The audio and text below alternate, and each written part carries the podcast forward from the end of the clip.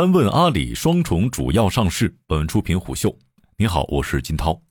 七月二十六号，阿里巴巴集团发布公告，董事会授权集团向港交所提交申请，拟将香港新增为主要上市地。相关主要上市流程预计将于二零二二年年底前完成。完成后，阿里巴巴将成为纽交所及港交所双重主要上市的公司。这意味着阿里未来将保持两地主要上市地位。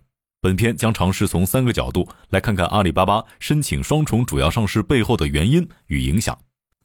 二零一九年十一月，阿里巴巴在港交所主板从二次上市到双重主要上市，两者有着本质区别。第二上市是指公司已经在其他证券交易所上市，通过国际托管行和证券经纪商实现股份跨市场流通。二次上市不需要满足港交所的上市标准。双重主要上市是指两个资本市场均为主要上市地，需要同时符合香港市场和其他市场的全部要求。资料显示，在上个财年，阿里巴巴大部分公众流通股已经转至香港，转为双重主要上市之后，港交所股份性质不变。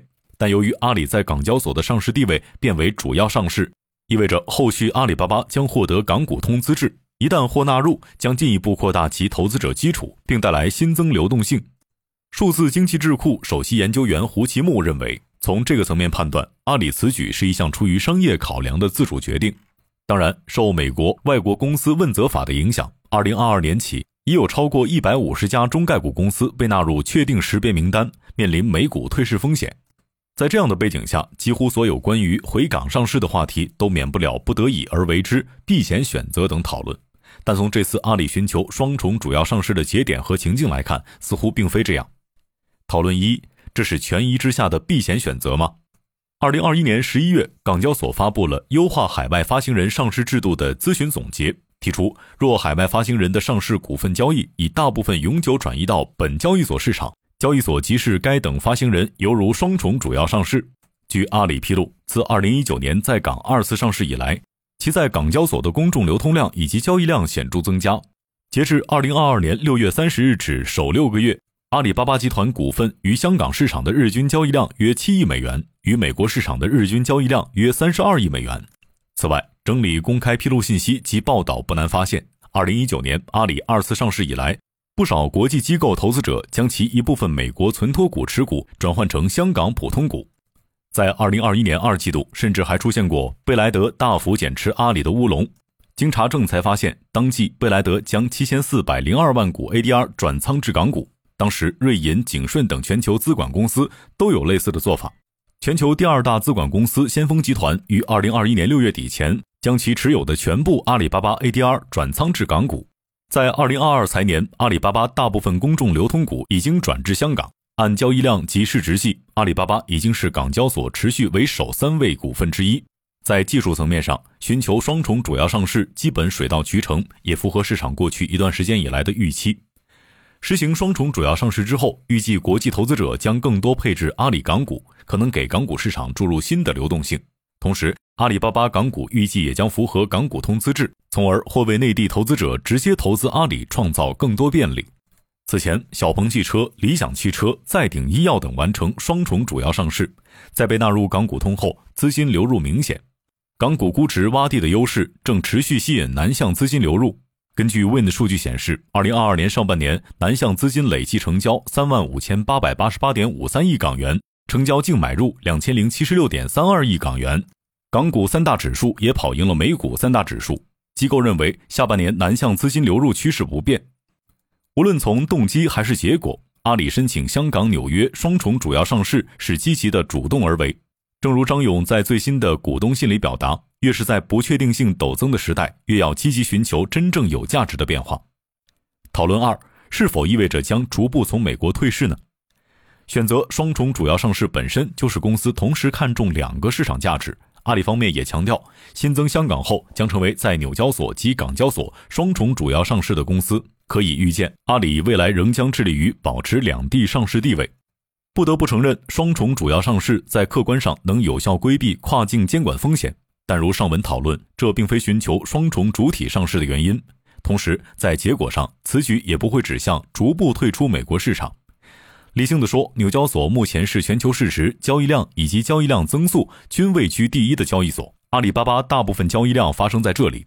目前港股的流动性相对美股尚有差距。此前有券商测算，二零二一年阿里巴巴港股的流动性是其美股的百分之三十五左右。不仅是阿里，目前被纳入确定识别名单的一百五十家中概股，没有一家主动宣布退出美股市场。各司在公告中都明确表态，在条件允许的情况下，保持公司在美股上市地位。商务部研究院美洲与大洋洲研究所副所长周密表示，无论是中概股公司还是投资者，都对中美双方持续保持监管对话并取得积极进展有信心。在美国未来相当长时间仍是重要市场的情况下，企业大概率不会放弃发展利益，轻易从美国退市。所以，双重主要上市正成为目前许多中概股公司的商业选择。根据阿里申请双重主要上市的公告，此次转换后，阿里巴巴在美国挂牌的存托股与在香港上市的普通股将继续可以互相转换，投资者将可继续选择其中一种形式持有公司股份，这为在公开市场持有交易的投资者提供更大的灵活性。讨论三：双重主要上市对未来发展有何影响？双重主要上市正在成为中概股回港的主流模式。根据不完全统计，截至七月中，已有知乎、贝壳、小鹏、理想等九家中概股实现双重主要上市。阿里巴巴作为流通市值超两万亿港元的优质龙头公司，回港双重上市具有极强的标志性意义。市场分析认为，阿里巴巴选择在港双重上市，将显著拉高港交所上市公司的盈利能力、科研投入等技术指标。对港交所而言，包括阿里在内的更多优质交易标的，将加强它对全球市场的吸引力。